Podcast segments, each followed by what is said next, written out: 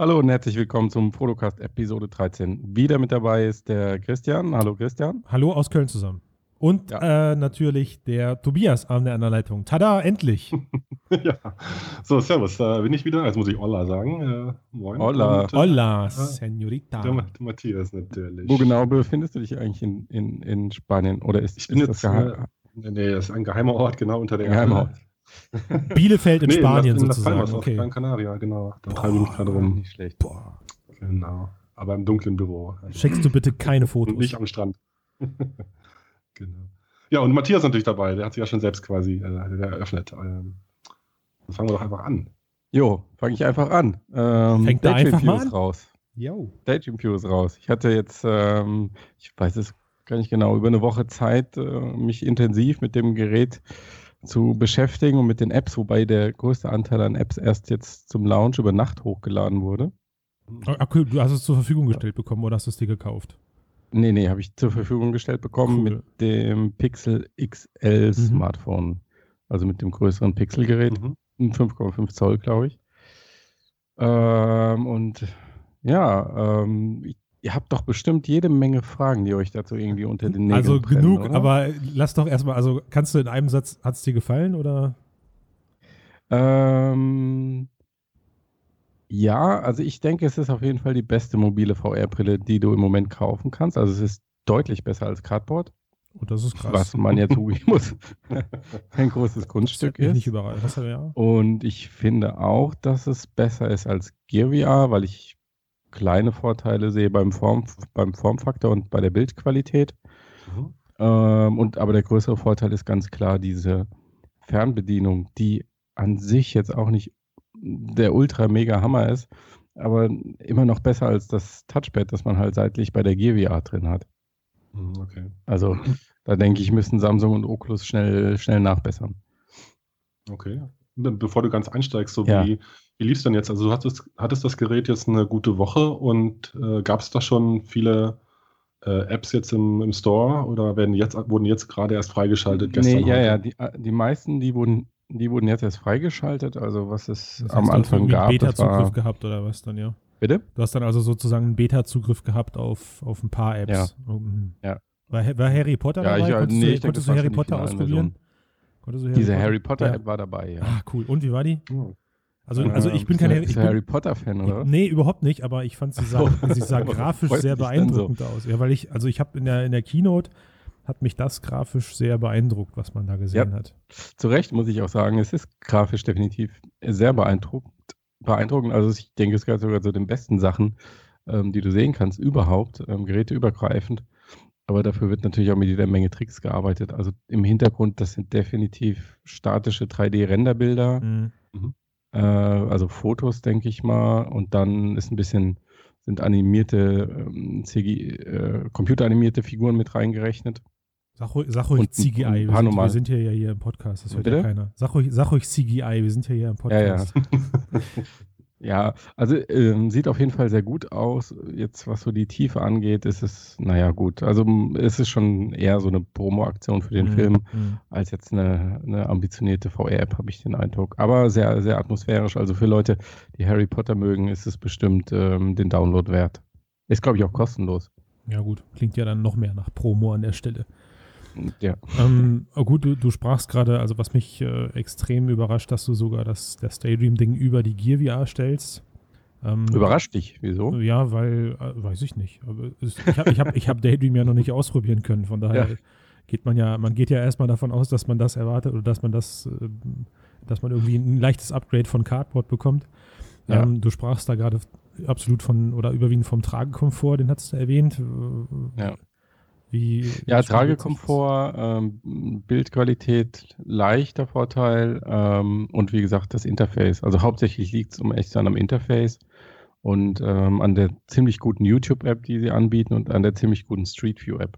Jetzt muss man natürlich dazu sagen, dass natürlich... Das sind ja beides logischerweise Google-Produkte. Ja, das zum einen. Also wenn ich sage, ich finde es besser als GWA, dann ist das in erster Linie auf diese Dinge zurückzuführen. Und das hat natürlich viel mit dem Nutzungsverhalten zu tun. Also Gear VR hat schon deutlich mehr Apps, hat ja einen großen Vorsprung, ist an das Oculus-Ökosystem angebunden. Das heißt, was die App-Infrastruktur angeht, sage ich mal, haben die sicherlich noch die Nase vorne. Aber wenn man schaut, was es denn so im mobilen Bereich an Apps gibt, die wirklich, wirklich interessant sind und die man häufig nutzen würde, selbst für Spieler, da fallen ja 90% der Apps irgendwie hinten runter, ne? Mhm. Auch bei GWA. Mit Sicherheit. Also du kannst, glaube ich, wahrscheinlich an zwei Händen oder an meinetwegen an vier Händen die wirklich guten Geschichten abzählen. Und ich glaube, das dauert nicht lange, bis Daydream da aufholt, weil das System ist halt einfach nochmal ein kleines Stückchen zugänglicher als der Oculus Store, ne? Und was ja wahrscheinlich, also das wird ja jetzt vor allem, finde ich, interessant, was ja jetzt für die Entwickler spannend sein könnte, dass man sowohl für die GWA als auch für die Oculus, also für Daydream entwickelt. Ja, weil letzten Endes gibt es ja, also im Gegenteil, das Interface ist ja sogar noch, wie du sagtest, ein bisschen besser bei Daydream aufgrund des Handcontrollers. Das ist bequemer, ja. Aber das lässt sich ja relativ easy portieren. Also ne, das ist ja jetzt nicht, aber von der Hardware-Power her und auch von den sonstigen technischen Leistungsmerkmalen kannst du ja jetzt eigentlich immer damit rechnen, dass du auf beiden Plattformen veröffentlichen kannst. Von daher wird wahrscheinlich jetzt interessant sein, wie viele Sachen aus dem Oculus Store rüber in den Daydream Store schwappen. Ja. Wobei ich denke, dass beide auch weiterhin in exklusive Inhalte investieren werden. Ja. Also müssen sie, weil nur so wird sich Virtual Reality in irgendeiner Form bei irgendeinem dann als Standard oder als Marktgröße herauskristallisieren. Das ist ja das, was viele Leute bei der Rift so schlecht finden oder bei dem Oculus, bei dem ganzen Oculus-Ökosystem. Genau. Das soll ja nicht das Thema sein. Du sprachst gerade von dem Controller. Unabhängig davon, dass ich der Meinung bin, dass mit dem S8, also mit dem Samsung Galaxy S8 auch so eine Art Controller kommt, und das dann wieder aufgehoben ist. Eye-Tracking. Oh ja, genau, bestimmt. Erzähl mal, was das Ding so toll macht. Also das Teil an sich ist überhaupt nicht so toll. Das ist sowas wie eine V-Mode. Es ist einfach nur also technisch ist es nicht toll, aber es ist, wenn du die Brille auf hast, super bequem, damit die Menüs zu bedienen. Du kannst die YouTube-App sehr gut damit bedienen. Einfach viel besser als mit dem normalen Touchpad. Also es reagiert und aber... Entschuldigung. Ja, also es hat schon eine deutlich wahrnehmbare Latenz und es verliert auch sehr, sehr schnell die Orientierung. Das heißt, du musst es eigentlich einmal pro Minute reorientieren, je nachdem, was du damit machst. Was, so oft? Wenn du dich drehst, ist es ganz schnell weg. Okay. Moment, aber ich dachte, das hat nur eine Achsenerkennung, also das hat doch jetzt keine, also es registriert doch eigentlich nur meine Handgelenks. Es hat trotzdem einen deutlichen Drift drin. Ach du Scheiße. Ja, was genau, also was passiert dann? Also dann driftet das... Naja, wenn du jetzt du hast ja auch, du siehst ja so eine Art Mauszeiger in der VR-Umgebung und dann rutscht der halt, je nachdem wie du dich drehst, immer ein Stückchen weiter nach links oder nach rechts. Okay. Und ist dann gefühlt nicht mehr auf einer Linie damit, wie du den Controller hältst. Also weil er sozusagen versucht, durch deine Körperdrehung, weiß er jetzt nicht, ob sich... Ja, er verliert die Orientierung. Okay. Okay. Und wie wird das in den Apps, die es schon gibt, genutzt? Also wirklich nur so als Point-and-Click-Device, um einen Knopf zu drücken? Oder also in diesen alten Demos gibt es ja so diese ich werfe eine Angelrute aus Demos und solche Sachen. Funktioniert das sinnvoll oder gibt es sowas? Ja. Also was ich noch sagen wollte, diese Neuorientierung, die ist Gott sei Dank sehr einfach. Also du hältst einfach nur den Home-Button 3 Sekunden gedrückt und dann geht es wieder. Und zu deiner Frage, wie wird es genutzt? Ja, also hauptsächlich im Moment mal, um Menüs zu bedienen. Dann gibt es so ein paar einfache Rennspiele, die niemand vom Hocker hauen werden. Da kannst du das Teil halt rumdrehen und irgendwie damit lenken. Mhm. So wie früher mit dem Wii, mit der Wii-Mode. Und ja, so ein paar einfache Bewegungssachen, dass du irgendwie ein Objekt damit drehst oder sowas, indem du den Controller in der Hand drehst. Mhm. Also es kommt nicht ansatzweise an das ran, was du mit den Vive-Stäben machen kannst oder mit den Oculus-Touch-Controllern. Also das ist von der Erfahrung her nicht zu vergleichen. Mhm. Also ich finde, wenn jetzt zum Beispiel Oculus-Touch sich so anfühlen, als hättest du wirklich deine Hände in Virtual Reality oder zumindest ein Werkzeug, das sich bewegt wie deine Hände, dann ist es mit dem Daydream-Controller eher so, als würdest du deine Hände sehen und sie fernsteuern müssen. Naja, klar. Aber wo soll denn dann die Reise hingehen? Also ich meine, klar kannst du jetzt, wenn du jetzt sagst, dass der Daydream Controller ein Äquivalent zu den Touch Bedienpad ist, da bist du wahrscheinlich bei der Bedienung her gleich auf. Also du hast einen Button, mit dem du klicken kannst. Du kannst nach vorne, nach hinten wischen und logischerweise mit Daydream in Form dieses Point-and-Click noch ein bisschen mehr machen. Aber für mehr wird das Ding dann ja irgendwie auch nicht zu gebrauchen sein. Also es scheint ja so, als wenn irgendwann irgendwie die Serious Games, nennen wir es mal so, für Daydream kommen sollen, dass irgendwann der Punkt kommt, wo ich den Controller aus der Hand lege und mir, also diese Fernbedienung aus der Hand lege und mir einen richtigen Bluetooth-Controller nehme. Richtig. Okay. Das wäre so, aber aus meiner Sicht, und vielleicht bin ich mit der Meinung allein, sind diese mobilen VR-Brillen sowieso keine Spieleplattform. Ja, da müssten wir jetzt irgendwie jemanden reinholen, der in der Altersgruppe 14 bis 16 ist, der sieht das vielleicht anders. Ja. Weil er natürlich irgendwie oft mit seinem Handy dann doch noch für 70 Euro kostet dieses Daydream View, richtig? Ja. Plus die 800 bis 1000 Euro für das ist ja das Ende unserer Story jetzt gleich, also wohin es mit Daydream geht. Aber gut, aber alles in allem trotzdem, also das Fazit klingt ja spannend. Ich meine, klingt ja recht positiv und trotz der angebrachten Kritik ist jetzt die Frage, mir fällt da jetzt gerade ganz spontan Leap Motion ein. Das hat am Anfang auch total creepy funktioniert und durch Treiber-Updates haben sie es echt gut pimpen können. Ist natürlich die Frage, wie weit man das mit dem Daydream-Controller noch optimieren kann, das Ding irgendwann zu verbessern.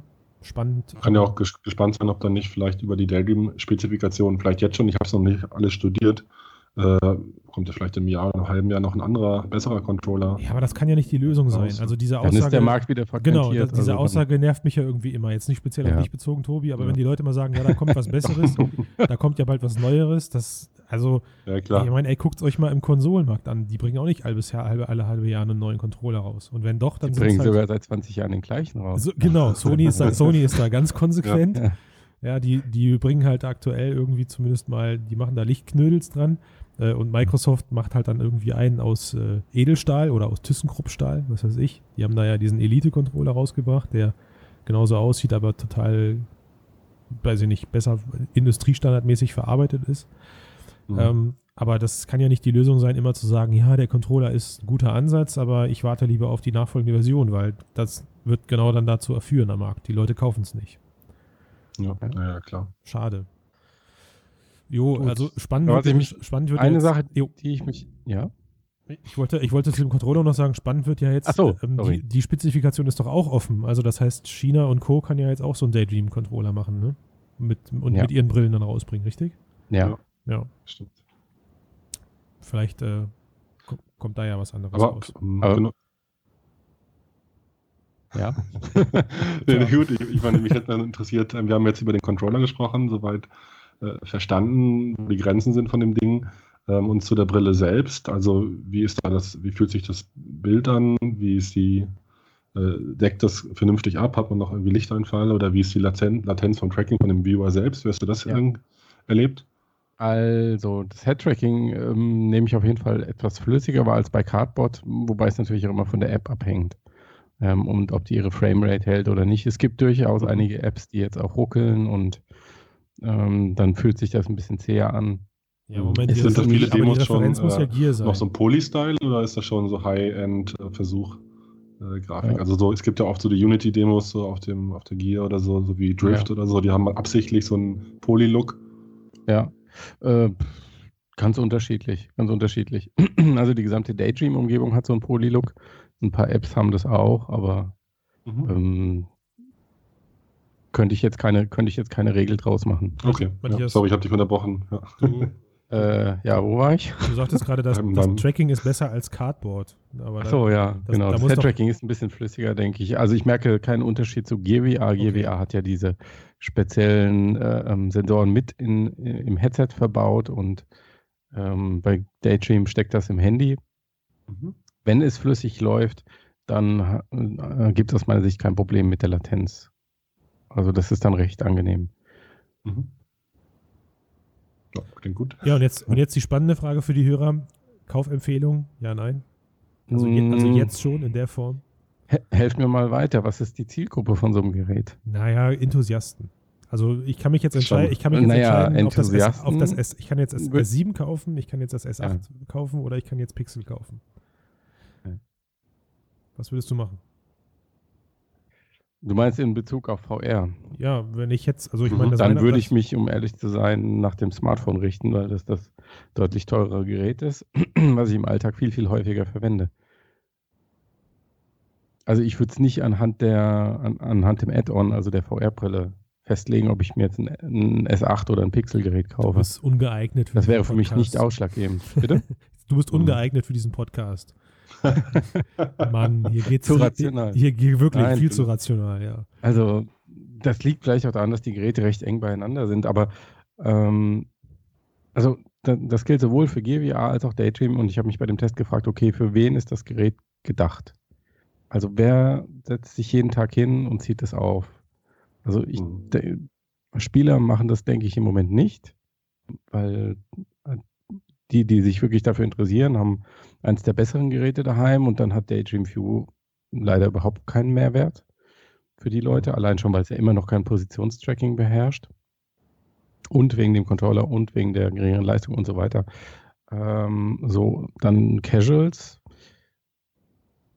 ja, um YouTube zu gucken oder Bilder, vielleicht mal eine halbe Stunde, ein 360-Video oder, aber wahrscheinlich auch eher selten. Also ich habe den Eindruck, dass dieser mobile VR-Markt, das kann man gut machen, weil es gut funktioniert, aber ich glaube, der Markt sucht noch ein bisschen seine Zielgruppe. Die ist noch nicht gefunden und die ist zum Beispiel bei sowas wie PlayStation VR viel, viel einfacher und viel eindeutiger. Ja, das glaube ich auch. Gut, ja, aber wenn man dir einen S7 und einen Gear schenken würde oder einen Pixel mit dem Video. Also wenn die Frage, wenn du ein Smart geschenkt bekommst, fährst du dann auch Smart? Ja. Genau. Ja. Na gut, da waren wir jetzt auch nicht hier.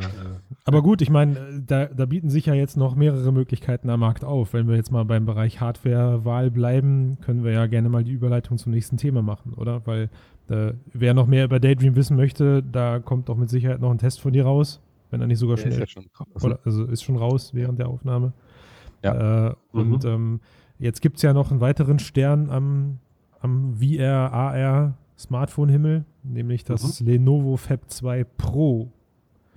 Ich finde, die sollten noch einen Deluxe Hyper Special Edition dahinter hängen, damit der Name komplett wird. Lenovo Phab 2 Pro. Und das ist ja jetzt das erste Consumer-Handy mit eingebauter Google Tango-Technik. Für die Hörer, die nicht wissen, was Google Tango ist, also Google Tango wurde vor einem Jahr ins Leben gerufen oder kam es raus. 2014, glaube ich, erst.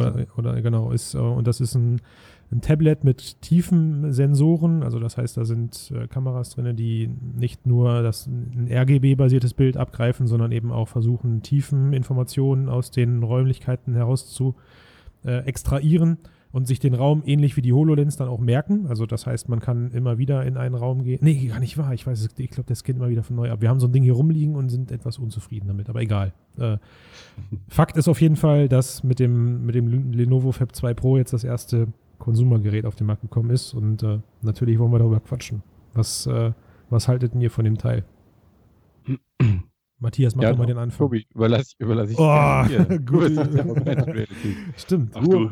Also ich kenne die früheren Devices, aber noch nicht das Phab 2 Pro, da warte ich auch noch auf ein Gerät, also hoffentlich kann man es bald nochmal hands-on kommentieren, aber von der Theorie her ist es auf jeden Fall für mich für Handheld AR ein Spitzengerät, also das ist ja wirklich alles drin, was man so sich in den letzten Jahren gewünscht hat für AR, dass man wirklich mit den Kameras, Fisheye, Tiefensensoren und allen Sensoren, die es so gibt, die da reingestopft wurden, wirklich alles zumindest testen kann und also machen kann für AR. Also das finde ich spitze als Entwicklerplattform. Genau, du hast da schon echt so ein paar Schlagwörter genannt, reingestopft, also alles reingestopft und cool, dass man es jetzt endlich mal testen kann. Ich weiß halt nicht, ob es da am Ende darauf hinauslaufen wird.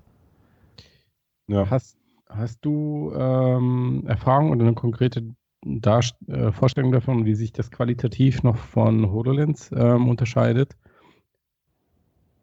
Im Prinzip müsste es ja auf einem ähnlichen Niveau laufen, oder? Ich glaube, die HoloLens hat eine stark modifizierte RealSense-Kamera drin, ne? Ja. Und für das Scanning also mehrere.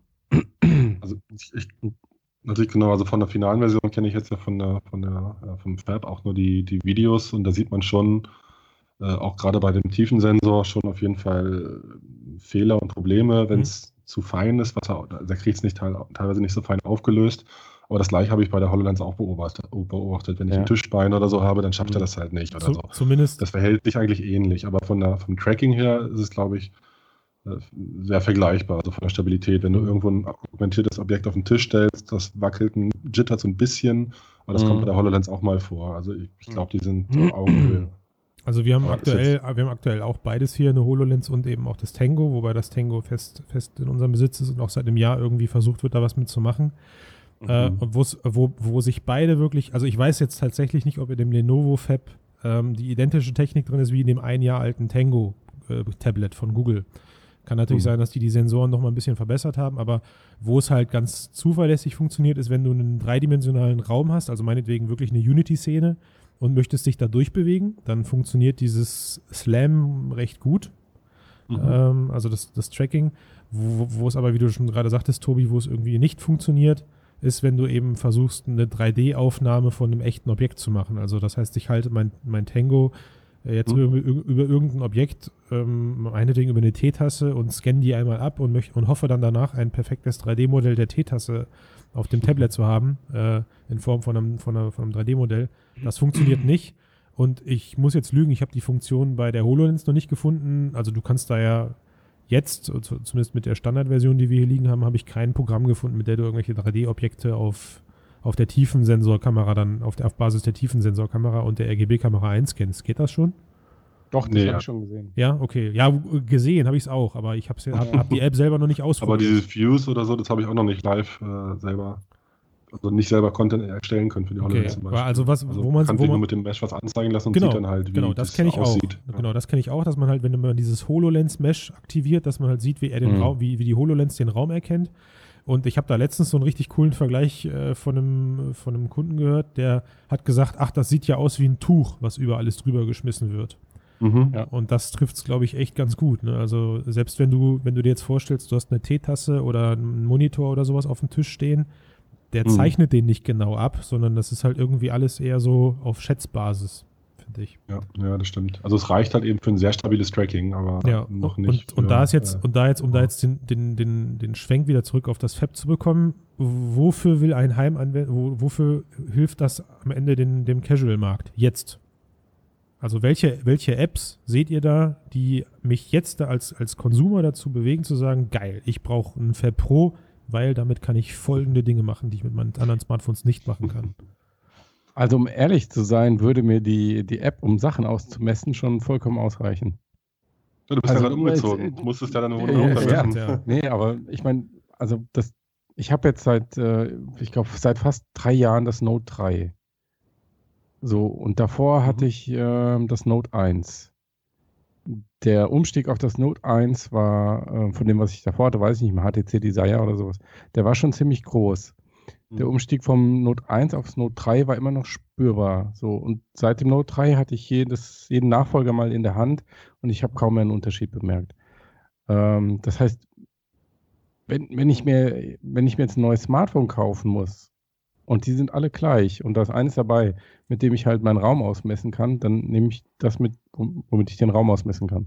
Ja, aber verstehst du, was ich meine? Ja, okay, verstehe ich. Ja. Aber auch nur, weil du weißt, geil, da ist ein Feature, das kann ich irgendwann mal gebrauchen. Aber ich meine, wie oft willst du wachst ja nicht jeden Morgen auf und sagst, boah, jetzt gucke ich mal, ob hier mein Raum sich verändert hat. Und scannst deinen Raum aus. Ne? Und, nee, natürlich nicht. Aber wenn du mal eine Distanz messen willst, also ist doch super geil. Ja. Also die ist lineal. Also es war am Anfang auch die Killer-Applikation beim iPhone, dass das eine Wasserwaage hat. Stimmt, ist auch immer noch praktisch. Ach du Scheiße. Ja, das stimmt. Und gehört immer noch zu den am häufigsten installierten Anwendungen. Ich steig aus. Ja, genau, aber das ist tatsächlich auch so ein Punkt. So, wenn die, angenommen, wenn es dazu kommt, sagen wir mal, dass jetzt die Tango-Technik in alle Google-Handys und vielleicht von Konkurrenten was Vergleichbares mit Tiefensensoren und Co.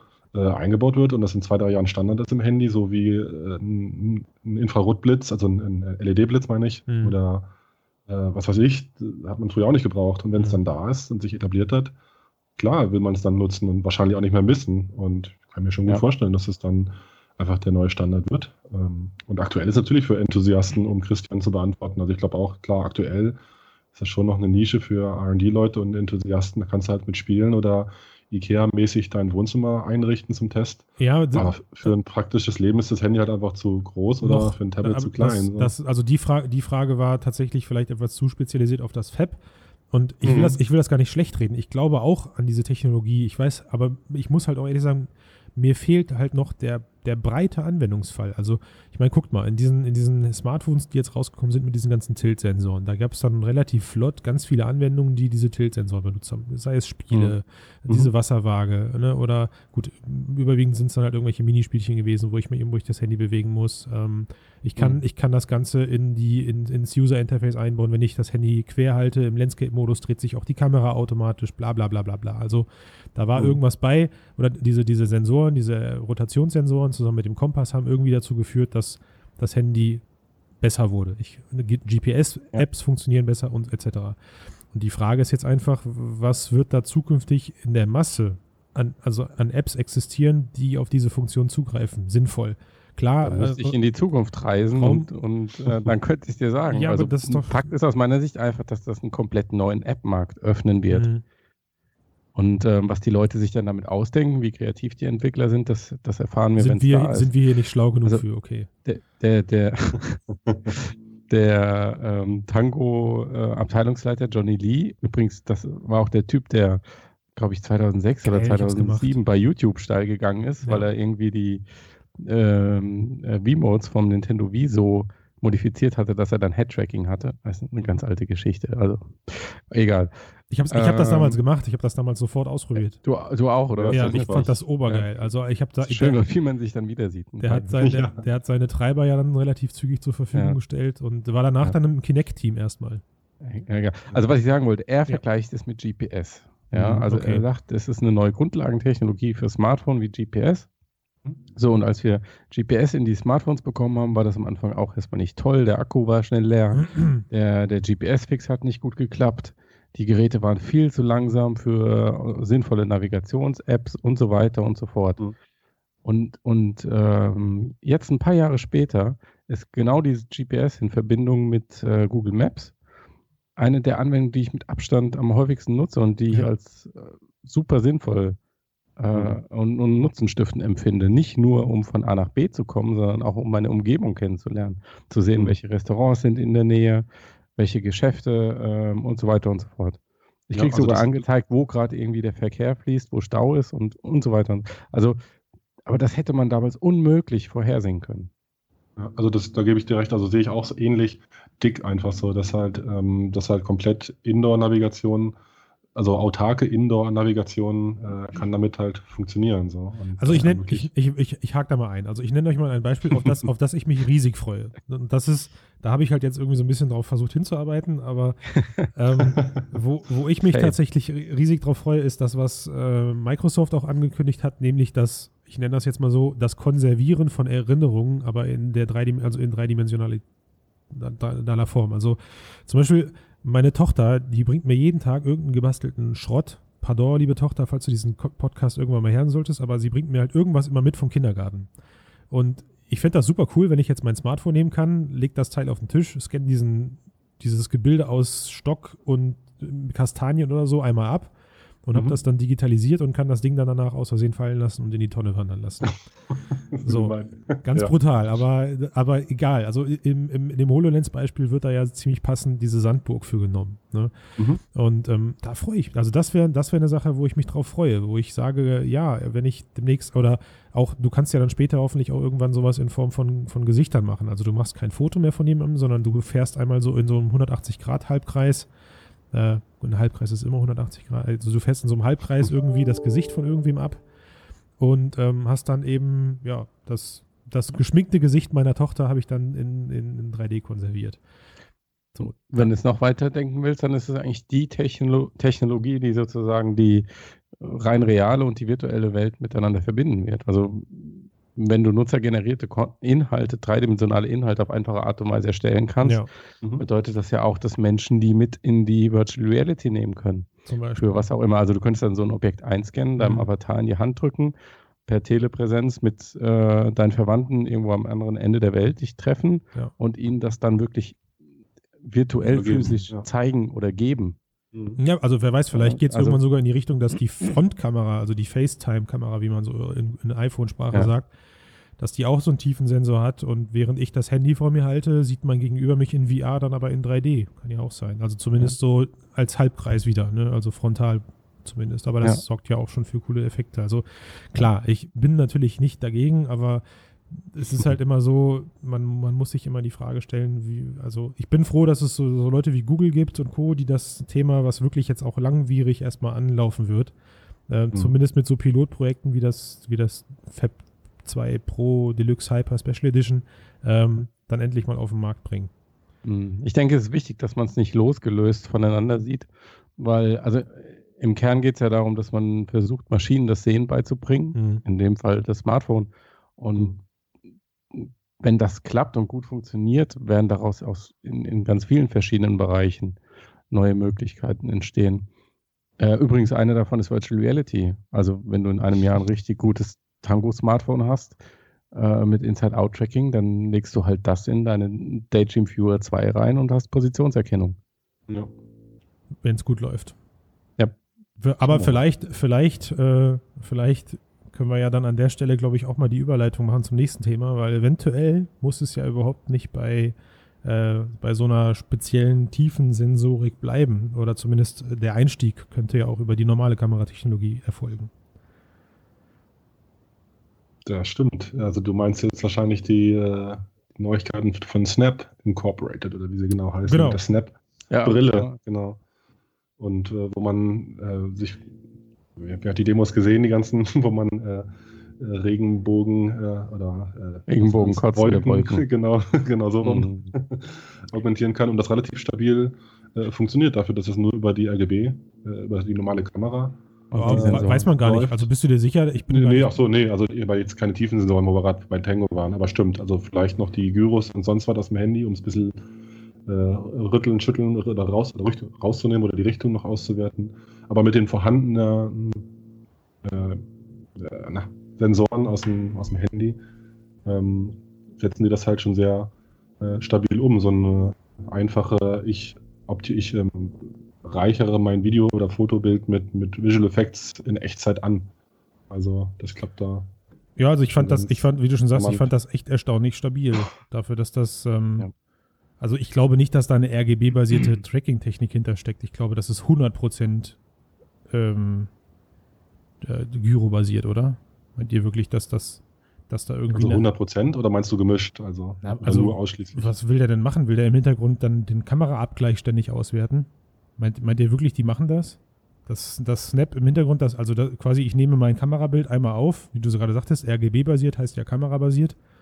Und wenn ich dann meine Kamera nach oben bewege, dann ähnlich wie bei der optischen Erkennung einer Maus, wertet dann die Snap Augmented Reality Software das Verschieben des RGB-Kamerabildes aus. Ich glaube nicht. Ich glaube, das ist nur... Ja, so waren oft Tracking-Ansätze, die über Kamera funktioniert haben. Also könnte ich schon... Ich glaube, die haben einfach... Ist jetzt müßig, wir wissen es nicht. Also weiß ich nicht. Ich glaube einfach, die haben super clever die Gyrosensoren irgendwie ausgewertet und eingebunden. Vielleicht haben sie das Kamerabild ein bisschen mit eingebaut oder so, also dass man grob irgendwie erkennt. Aber nichtsdestotrotz finde ich das cool, in welche Richtung sich diese AR-Geschichten in dem Bereich gerade bewegen. Also man kennt das ja schon hier von Masquerade, dass man sein Gesicht irgendwie verfälschen kann. Das ist ja zeitweise zumindest auch ziemlich gut angekommen. Vorher gab es dann diese... Snapchat gab es vorher. Ja, das heißt ja... Dann kam Masquerade und dann hat Facebook Masquerade gekauft, weil sie gedacht haben, hey, jetzt haben wir die Antwort auf Snapchat. Und ich finde das irgendwie lustig, in welche Richtung sich diese Fake oder diese...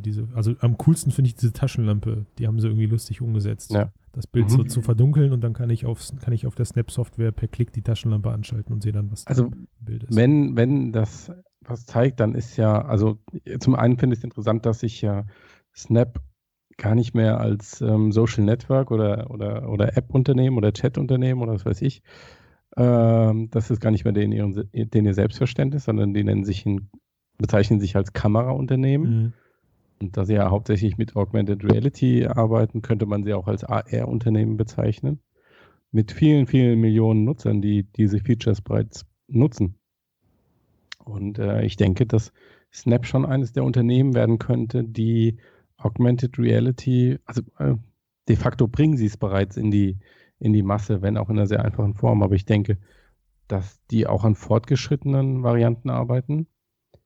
Na, also weil du gerade sagst, sie bringen das ja in Massen. Der Gag ist ja diese komische erweitere deine Fotos um irgendwelche Sticker-Geschichten. Ja. Das ist ja, gibt's ja schon ewig. Aber es wird halt irgendwie nur partiell benutzt. Warum ist, müssten wir jetzt einen Meinungsforscher dazu holen, aber ich glaube einfach, dass der Reiz für die Leute größer ist, diese Sticker eben in Echtzeit in dieses Bild einzublenden und ganz natürlich eben direkt ein Foto zu machen, weil dann kann man sich halt schon im Vorfeld so positionieren, ja, also hey, geh mal ein bisschen weiter nach oben, dann kotzt die Wolke auch wirklich auf deinen Kopf. Es gibt da ja diese Regenbogen kotzenden Wolken, ja. Und ich stelle mir da halt 1000 Leute vor, die irgendwo rumstehen. Kennt ihr das? Wart ihr mal im schiefen Turm von Pisa, wo die Leute alle da stehen und so tun, als ob sie diesen schiefen Turm so hält. Genau. So die Perspektive. Hey, der Klassiker, ne? Und, und das sieht man halt jetzt zukünftig dann überall, wenn je mehr Programme oder je mehr Apps diese Geschichten dann haben. Ja, vor allem, wenn die Technologie immer besser wird. Die Frage ist halt, wenn die Technologie besser wird, wo geht's hin, ne? Ja. Ja, genau, das hatten wir uns ja überlegt, so dass wir da mal drüber plaudern. Also wo könnte die Reise hingehen? Also einerseits natürlich die Frage, angenommen, wir sind jetzt irgendwann an dem Punkt, wo man die virtuellen Objekte nicht mehr von der Realität unterscheiden kann, ergeben sich natürlich ganz neue und viel mehr Anwendungsmöglichkeiten, wenn das Tracking perfekt ist und das Rendering perfekt ist und sogar noch der Lichteinfall stimmt, woher auch immer die Informationen dann alle kommen. Aber angenommen, es ist perfekt, dann können ja auch noch neue Probleme mit Sicherheit entstehen soll.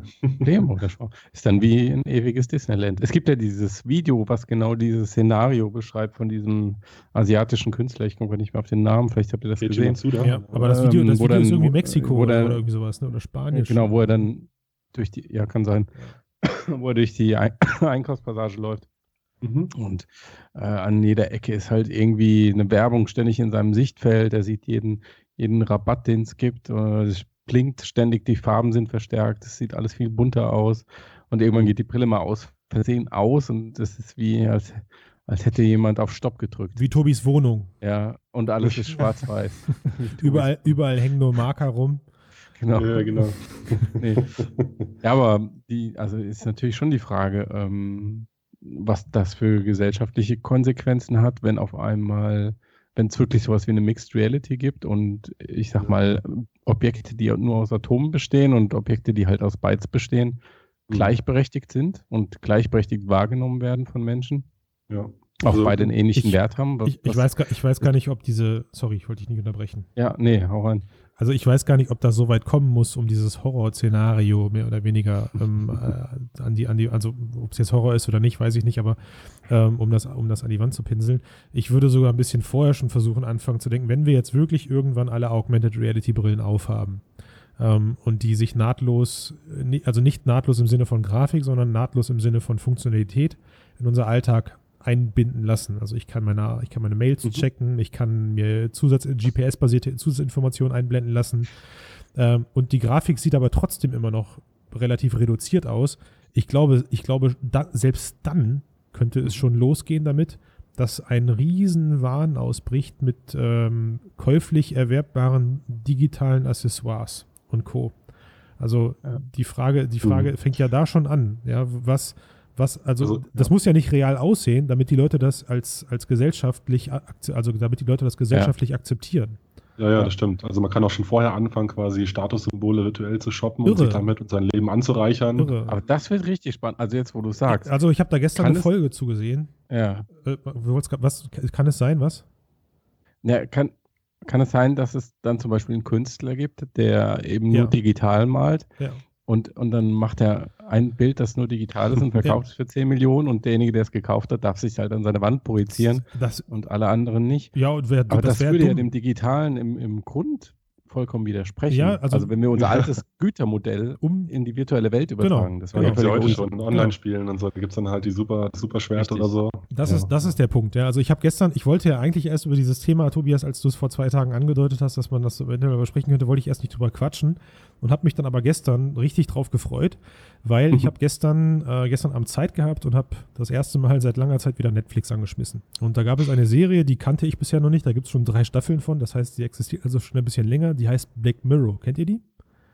Ah, gehört, noch nicht gesehen. Okay, und Black Mirror, ich erkläre das kurz, also ich habe es gestern dann googeln müssen, weil ich war etwas überrascht. Ich habe 2 Folgen gucken können, jede geht irgendwie so 50 Minuten.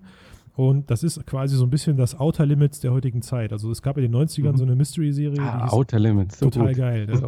Ne? Und da war quasi jede Folge ist in sich eine abgeschlossene Story. Also du hast nicht so dieses typische, also wie es mittlerweile typisch ist, dass du eine Staffel ist eine große Story. Das gab es ja in den 90ern nicht. Da war ja Akte X und Co. und alles war, MacGyver war ja immer eine Story in 50 Minuten gestopft. Und dieses Black Mirror verfolgt dieses Prinzip wieder. Und ich spreche jetzt eine bedingungslose Empfehlung aus für die 2. Staffel der 1. Folge. Weiter bin ich noch nicht gekommen. Die zweite Folge, 1. Staffel, genau. Zweite Folge von der 1. Staffel. Gibt es bei Netflix. Die 1. Folge ist echt ein bisschen crazy. Da geht es darum, dass ein Präsident, das irgendwie, also spielt in der jetzigen Zeit und ein Politiker wird dazu gezwungen, Koitus mit einem Tier zu haben, damit er irgendwie eine politische Geisel befreien kann. Total crazy.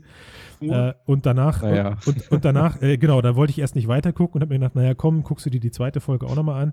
Und die war cool, weil da ging es genau um dieses Thema. Also das heißt irgendwie eine Zukunft, in der die Menschen ihren kompletten Alltag nur digital erleben. Und ihr digital erworbenes Geld auch nur in digitale Güter investieren, in Accessoires für ihre Avatare. Und die reale Welt sieht auch trist aus, oder wie? Jein, also da würde ich jetzt versuchen, da muss ich ein bisschen spoilerfrei bleiben. Also die Leute existieren eigentlich nur real, weil es nicht anders geht, sagen wir es mal so.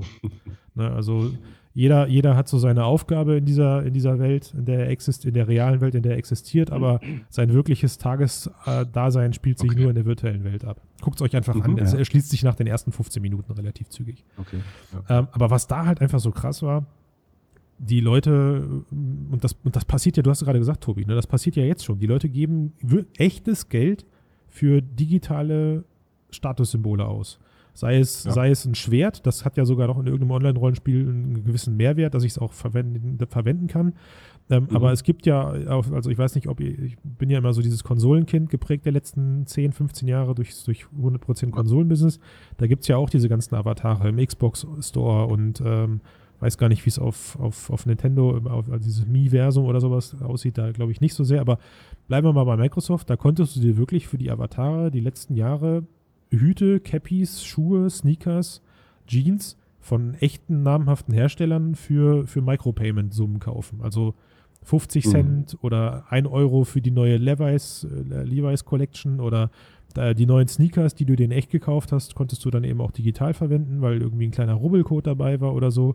Richtig crazy. Ja, richtig crazy. Oder du konntest dir einen virtuellen Hund kaufen, der neben deinem Avatar stand. Der hat dann einen Euro gekostet. Ja, geil. Ja, und da haben die Millionen. Ja, also klar, und also das ist auf jeden Fall einerseits, du gibst halt echtes Geld aus und vor allem, was ich als Problem sehe, ist halt natürlich, wenn das Ding mal offline ist oder abstürzt oder ausfällt oder so das ganze System, dann ist ja das ganze Shopping, alles was du geholt hast, natürlich weg. Und vielleicht verliert man es nicht, aber man hat es dann erstmal nicht mehr um sich. Naja, man sieht es nicht. Und man ist ja auch... Aber man sieht es nicht. Aber also das ist natürlich optisch irgendwie schade. Aber es gibt ja durchaus auch Bereiche, wo es dann wirklich ein Problem ist. So, schau dir Leute an, die mit dem Navi durch die Straße laufen oder mit dem Auto. Ich fahre ja auch mit dem Navi-Auto. Wenn das einmal ausfällt, dann bist du ja aufgeschmissen, wenn du dich nicht mehr ohne das System orientiert hast. So. Ja gut, das Problem hast du ja jetzt auch. Also wenn mein Handy jetzt kaputt geht oder der Akku leer ist, dann habe ich halt Pech, kann ich nicht hier navigieren. Ja, aber das Problem, auch so eine Kontrollillusion ist, finde ich, aber das ist ein anderes Thema. Ja, stimmt. Aber das Problem, also gut, ich will jetzt nicht zu sehr ins Technische ausufern, aber das Problem, vielleicht, wenn mein Handy aus ist oder meine Augmented Reality Brille, dann sehe ich ja nur den Rest der Welt nicht mehr augmentiert, aber die Leute sehen mich ja noch augmentiert, vielleicht. Also das heißt, vielleicht sind ja meine Statussymbole an mein Gesicht geknüpft. Keine Ahnung. Ach so, meinst du, dass die anderen noch, wenn sie auch eine Brille tragen, dich trotzdem noch so sehen, wenn nur deine Brille abgestürzt ist? Darauf wollte ich halt hinaus. Ja, jetzt stell dir mal vor, also du kaufst dir digitale Hüte, du kaufst dir digitale Schuhe oder sowas und du kannst halt deine abgewetzten Schuhe tragen, aber in der augmentierten Welt sehen die Leute dich eben mit virtuellen Statussymbolen. Und das ist auch vollkommen okay, weil nur noch das zählt. Also du kannst dir zwar auch echte Geschichten, echte Sneaker in cool kaufen, aber die virtuellen sind halt genauso von der Wirtschaft, von der, ja, vom Menschen akzeptiert. Ja, aber das Absurde daran wäre ja, dass wir dann das, was unsere jetzige Gesellschaft, ich sag mal, unterteilt, nämlich wofür wir, wie viel finanzielle Mittel wir haben und wofür wir die ausgeben, dass wir das ja dann in eine Umgebung übertragen, wo es gar nicht notwendig wäre. Doch, also genau, wo es nicht notwendig wäre. Nee, also wenn du zum Beispiel, du hast einen Rohstoff wie Gold, der ist in einem gewissen Umfang begrenzt und deswegen hat er einen bestimmten Wert. So, wenn du jetzt virtuelles Gold hast, dann ist das nicht begrenzt, es sei denn, du begrenzt es künstlich. Das ist halt der demokratische, schöne, träumerische Ansatz vom Internet und von der digitalen Welt, aber wenn dann halt so große Player kommen, die verkaufen dann halt den Content irgendwie und haben noch einen Gatekeeper dazwischen, der erlaubt dir halt nicht, dass du dir deine eigenen Klamotten codest und dann musst du doch wieder Geld ausgeben. Ich wollte sagen, es geht ja auch darum, also jetzt mal den Wirtschaftsfaktor betrachtet, wenn da jetzt Designer hinten sitzen und die basteln morgen die neuen Adidas-Schuhe, also digital, dann entsteht da ja auch erstmal echter Aufwand. So, dann werden diese neuen Adidas-Schuhe irgendwie beworben, da entsteht auch echter Marketingaufwand hinter und dann kaufst du dir ja letzten Endes auch Markenprodukte, zwar digital, aber du kaufst dir virtuelle Adidas-Schuhe für deinen virtuellen oder für deinen augmentierten Avatar. Und warum sollen die nicht teuer sein warum sollten die nicht teurer sein als Kosten oder als günstigere augmentierte Schuhe? Also ich muss ja jetzt nicht von 40. Aber der Zugang ist deutlich einfacher, Christian. Du wirst sehr viel mehr Menschen haben und talentierte Designer, die ihre geilen Sachen einfach so ins Internet laden und kostenlos zur Verfügung stellen. Aber das ist ja gut. Und die haben halt jetzt nicht den Zugang, um eigene Schuhe zu produzieren, weil sie keine Fabrik bauen können. Ja. Oder aber das ist doch gut. Also ich meine, nimm doch mal heutige existierende Plattform als Beispiel. Ich meine, du selber hast mir Fiverr empfohlen, als ich dich gefragt habe, wo man coole Sprecher herbekommt. Niemals. Na doch, ich habe ja nicht gesagt, du nutzt das auch, du hast es mir nur mal genannt. Und das sind ja so Selbstvermarktungsplattformen. Also Leute bieten professionell oder bieten selbst kreierte Leistungen an, wie das Einsprechen von Texten, das Kreieren von irgendwelchen Designs zu günstigeren Preisen. Aber ich habe es dann auch gemacht und musste dann auch feststellen, hätte ich das vielleicht von einem Profi gemacht, hätte ich vielleicht noch hinten eine Null an den Preis hängen müssen, hätte aber eventuell ein Design erhalten, was wirklich auch einen uniken Mehrwert hat. Oder hätte er nicht so viel Abstimmungsarbeit gehabt. Also irgendwo bezahlst du dann auch, also du kriegst auch nur das, was du bezahlst am Ende, glaube ich ganz fest daran. Auch in so einem Markt zukünftig. Ja. Aber wie du schon sagst, trotzdem fließen dann aber Gelder, meiner Meinung nach, in die Wirtschaft, die bisher nicht fließen. Also Stand heute kauft sich, wenn wir mal bei dem Thema Schuhe bleiben, die Leute, die sich keine 40 Euro Adidas-Schuhe leisten können, kaufen sie sich nicht. Punkt. Die greifen auf günstigere Modelle zurück. Und da verdienen dann halt da die Wirtschaftszweige mit, die günstige Schuhe aus Fernost und Co. produzieren. So, und so wird das ja dann da auch sein. Ja, das stimmt. Das ist auch schon relativ schullastig, jede Diskussion. Ja, okay. Wir sind irgendwie ein bisschen abgedrückt. Tut mir leid. Aber also was mich vor allem spannend finde, ist halt auch, du hast es eben auch schon erwähnt, Christian, dass man dann halt nicht nur vielleicht seine Schuhe augmentiert, sondern vielleicht auch irgendwie ein Haustier oder einen Begleitassistenten oder irgendwas hat. Oder dein Handy. Also ich bin ja immer noch der Meinung, wenn du Augmented Reality Brillen auf den Kopf hast, brauchst du immer noch ein User Interface in deiner Hand. Mhm. Und warum kannst du dir dann nicht dann kaufst du dir halt jeden Morgen einen neuen Skin für deine Oberfläche. Ja, auf jeden Fall. Nee, aber bei dem Beispiel mit dem Haustier zum Beispiel, also back in die 90er, mit Tamagotchi fing es an, schlechteste Auflösung und alles und trotzdem hatten es die Leute. Und auch wenn der Realismus vielleicht noch nicht hundertprozentig erreicht ist, optisch so mit einer Brille, kann so ein Haustier mich ja dann theoretisch mein Leben lang begleiten. So. Also ja, du kannst es vor allem abstellen, wenn du es nicht benutzen möchtest. Genau, und du musst nicht Gassi gehen, kannst auch einfach muten, wenn der Hund bellt und so. Also, natürlich ganz witzig und spannend und schön, aber klar, kann halt eben auch wieder zu emotionalen Problemen führen, wenn das Ding dann ausfällt oder abstürzt oder weg ist, wenn man das schon mittlerweile so attached ist. So. Das wollte ich nochmal in den Raum werfen, so, also als Überlegung, so was kann passieren, wenn AR so im Alltag angekommen ist, dass wir uns so daran gewöhnt haben und auch Begleitwesen oder Objekte haben, die wir als Gott gegeben annehmen, die immer da sind und dann. Ja, aber, ja, aber, Also war das nicht, hatten wir die Diskussion nicht schon mal ansatzweise, wo es auch darum ging, dass ich weiß nicht mehr wo, dass ich Nachrichten von einem virtuellen Avatar überbringen lassen kann?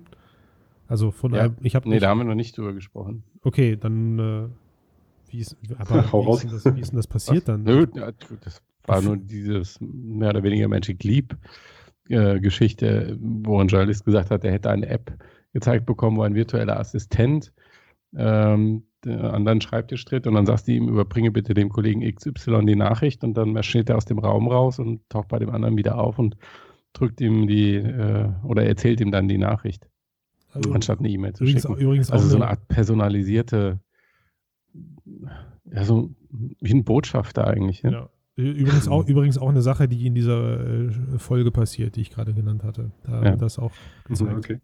Aber ja. Kennt ihr den Film Hör? Da passiert ja genau das, was du beschrieben hast, Tobi. Ich liebe den Film. Wo sich ein junger Mann dann in seinen Computer verliebt. Also in die weibliche Stimme seines Computers. Ja, stimmt. Ja, oder der letzte Tatort mit der Nessa, mit dem virtuellen Assistenten, wo sie auch über den... gesehen. Oh, ich ärgere mich auch so, dass ich es nicht geguckt habe. Ne? Also... Da kommt es halt auch vor, dass halt ein virtueller Assistent aus einem realen Menschen nachgebildet wird und dann eben mit der KI selbstständig weiter funktionieren kann. Aber dann spoilere ich mal noch nicht. Aber auf jeden Fall kann man sich den mal geben. So weit sind wir ja noch lange nicht. Ja, das stimmt. Machen wir einen Deckel drauf. Was wollten wir jetzt eigentlich sagen mit dieser dystopischen Diskussion, die jetzt hier irgendwie eine halbe Stunde vom Podcast gekostet hat? Eine kurze Empfehlung aussprechen zu dem Thema. Haben wir dafür noch mal eine Minute? Ja, hau rein. Genau, und zwar gibt es zu dem Thema eine sehr schöne Serie, eine japanische Anime-Serie aus dem Jahr 2007, die sich genau mit dem Thema eben beschäftigt. So, die spielt im Jahr 2026, glaube ich, also so 10 Jahre in die Zukunft jetzt genau. Und Dennō Coil heißt die und beschäftigt sich eben genau damit, dass da geht es halt eigentlich um so Kinder, so ein Mädchen zieht in eine neue Stadt und alle haben dort AR-Brillen auf, wie wir sie uns halt heute erträumen. Also wirklich so slim. So wie du mit der Sonnenbrille. Genau. Nur halt eben noch ein bisschen leichter und überall, die ganze Stadt ist halt komplett vernetzt und es funktioniert einfach komplett perfekt, das Tracking und alles. Ja. So. Ja. Und da kommt es eben dann auch zu solchen gewissen Problemen. Also AR ist da komplett in der Gesellschaft integriert und das Mädchen verliert dann halt auch ihren virtuellen Hund, also das Haustier, was sie begleitet. Und dann sucht es das eben in der Straße und dann passieren da allerlei Abenteuer mit den anderen Kindern und will ich jetzt gar nicht weiter ausführen, aber es ist halt eben eine sehr schöne Serie, wo eben genau solche Themen schon komplett durchexerziert wurden. Also wie ist so ein Interface, also die tippen dann halt auch auf so einem virtuellen Keyboard in der Luft oder verstecken sich hinter virtuellen Wänden in der realen Stadt, dass dann die anderen Kinder vorbeilaufen und sie nicht sehen, weil das matcht halt so perfekt, dass man es... Ja, genau. Das und da gibt es halt so ein paar Momente, wo dann halt die virtuellen Objekte natürlich durchschritten werden können, klar, gibt da keine Haptik, kein Hindernis so. Und so, es ist aber sehr schön durchdacht und da wird eben auch so dieses Thema diese Themen behandelt eben so. Was ist, wenn das komplett zum echten Leben dazugehört, wenn man das nicht mehr unterscheiden kann? Wie geht man mit Verlust um, auch wenn es ein virtueller Verlust ist? Also, wenn man sich dafür interessiert, das sind, glaube ich, 26 Folgen, 20 Minuten, so typische Serienlänge, kann man sich da auf jeden Fall binge-watching-mäßig mal reinziehen. Also, da sind viele coole Ideen schon angedacht, wenn man so auf diese Anime-Geschichten steht. Ja. Also das finde ich sehr sehenswert. Also Dennō Coil anschauen. Ich glaube, für die Zukunft müssen die Menschen auch anfangen, die Begriffe virtuell und digital stärker zu unterscheiden, weil das ja eigentlich auch nochmal zwei unterschiedliche Dinge sind. Aber das würde jetzt den Rahmen springen, glaube ich. Absolut. Ich merke schon, wir hätten ein Special draus machen sollen. Also machen wir einen Deckel drauf. Mixed Reality. Wird geil, aber wird mehr Chance oder Risiko. Oh Mann, was war das für ein Chance, super. Auf geht's. Ich würde sagen, vollkommen Wurst, weil wir können sie nicht verhindern. Genau. Hauptsache, es kommt jetzt mal endlich an. Genau. Ja, gut, prima. Dann wie gesagt, du hast schon gesagt, Matthias, machen wir einen Deckel drauf. Dann würde ich doch sagen, der Sven fehlt heute. Dann sage ich das mal. Leute, liked uns, kommentiert uns, beschwert euch oder gebt uns 5 Sterne, abonniert uns und hört wieder rein, wenn es wieder heißt FotoCast Nummer 14 nächste Woche. Genau. Jawohl, dann ciao zusammen von meiner Seite. Jo, tschö. Tschö, macht's gut.